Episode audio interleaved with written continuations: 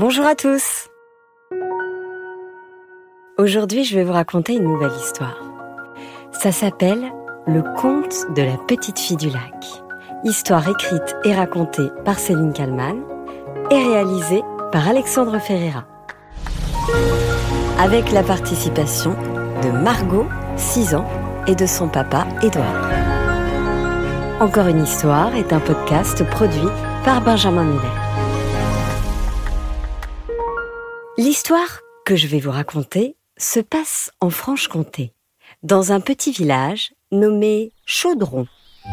Oui, Chaudron, comme une grosse marmite. Il se situe au bord d'un magnifique lac où les bateaux à moteur sont interdits. Seuls les électriques ont le droit de circuler sur l'eau.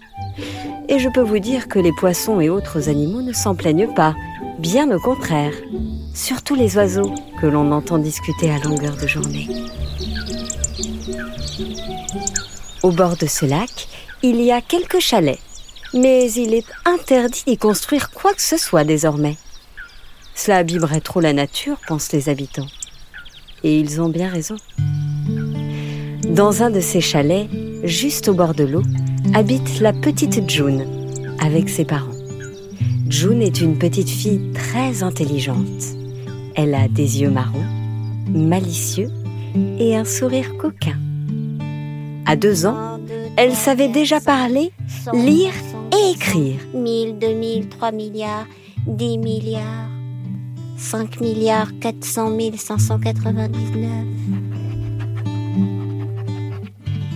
Je m'appelle June, j'ai deux ans. Pff, et qu'est-ce que je m'ennuie. Dans le village, personne n'avait jamais vu ça. Ses parents étaient un peu déboussolés. Et il ne savait plus comment s'y prendre. Un jour, en rentrant du travail, son papa l'avait trouvé au fond du jardin, avec dans les mains, devinez quoi ? Un dictionnaire. Elle avait appris par cœur les cinquante premières pages. Une autre fois, sa maman l'avait découverte dans le grenier. Elle avait réparé un vieux fer à tisser et avait confectionné une cape. Et comme June s'ennuyait très vite, elle s'était mise à apprendre toutes sortes de choses. Jouer de la guitare, du piano. Elle jouait au basket aussi et ne ratait jamais un panier.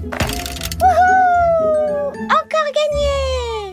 Elle avait aussi appris à faire du vélo à deux ans, sans roulette. Je sais faire du vélo !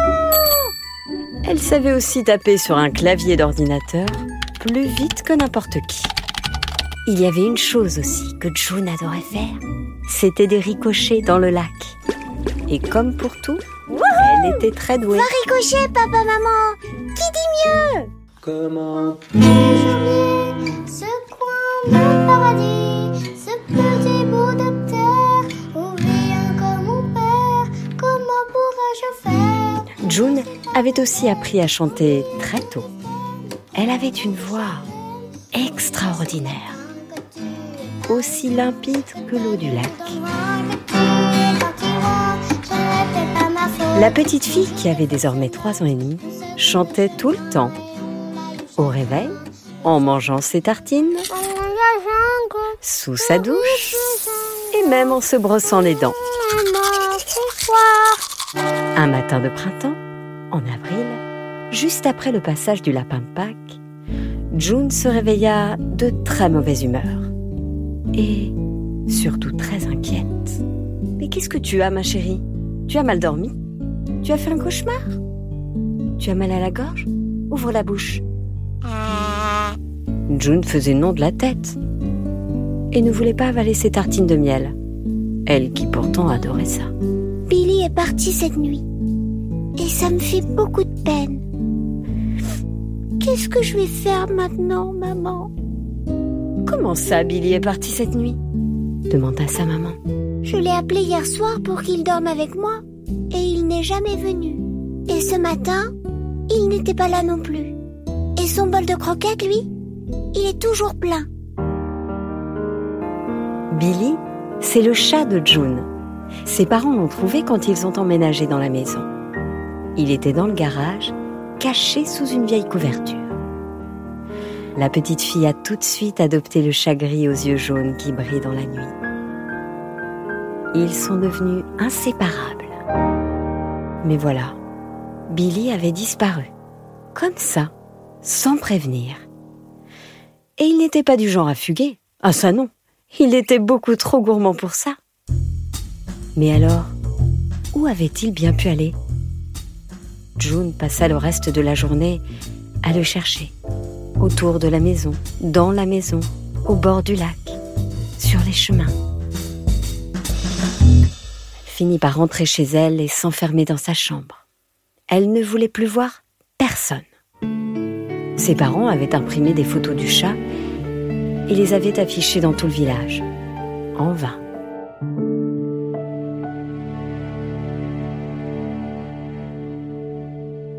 Deux jours plus tard, après avoir embrassé ses parents, avant d'aller se coucher, « Bonne nuit, papa et maman.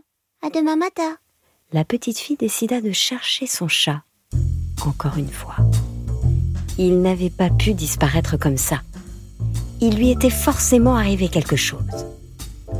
Alors, vers minuit, June sortit de son lit, descendit dans le garage, sur la pointe des pieds. Elle ouvrit les vieilles armoires qui étaient stockées là depuis des années.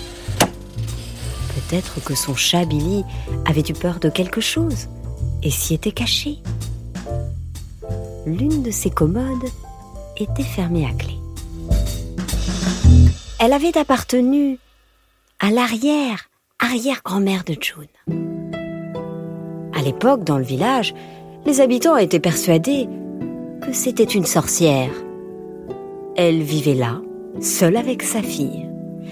Et c'était à peu près tout ce que June connaissait de l'histoire de cette arrière-arrière-grand-mère. June, malheureusement, n'avait pas la clé du vieux buffet, mais décida de le forcer. Elle chercha une barre en fer qui ferait bien l'affaire. Après quelques minutes d'acharnement, la petite fille parvint enfin à ouvrir la vieille armoire. Mais à l'intérieur, il n'y avait rien. Rien à part un balai fait de brindilles. June empoigna le manche fermement et d'un coup, elle sentit qu'elle était en train de se soulever et se retrouva collée au plafond du garage. « Ah, ah, ah !»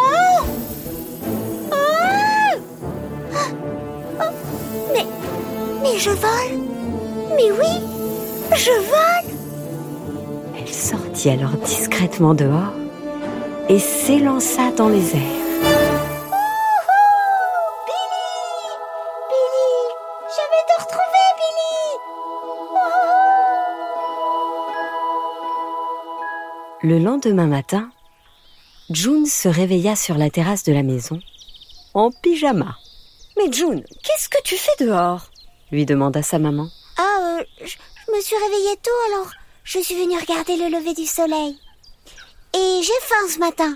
J'ai très faim. » Contrairement aux jours précédents, la fillette était de très bonne humeur. Ses parents étaient rassurés. Ils ne se doutaient pas que June avait passé une bonne partie de la nuit à voler sur un balai. Et que la nuit prochaine, elle recommencerait. Le soir venu, la petite fille attendit que ses parents s'endorment pour retourner dans le garage. Elle farfouilla une nouvelle fois dans la vieille armoire, persuadée qu'elle n'avait pas tout découvert. Et là, elle remarqua dans le fond un petit bouton. Elle appuya dessus et découvrit une boîte. À l'intérieur, un vieux livre.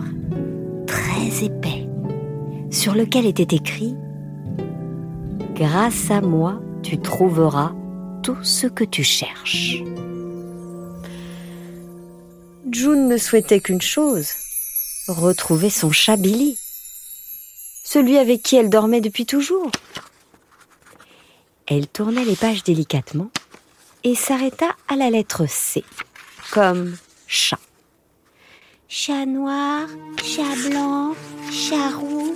Ah, chat gris. Voilà, elle avait trouvé la formule qui lui permettrait de retrouver son chat. Abraca, abracou, tcha tcha tcha, te voilà. Et comme par enchantement, son chat Billy apparut. Mmh. Billy, Billy.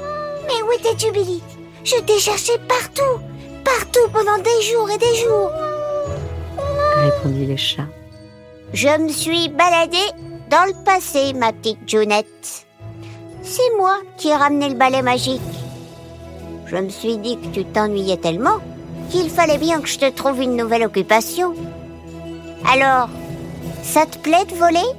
Ah oui, merci Billy, merci. Mais tu me promets que tu ne me refais jamais ce coup-là, hein? Cette fois, tu restes toujours avec moi. Promis? Promis, ma Junette, promis. Allez, viens Billy, allons faire un tour. Allons voir les étoiles.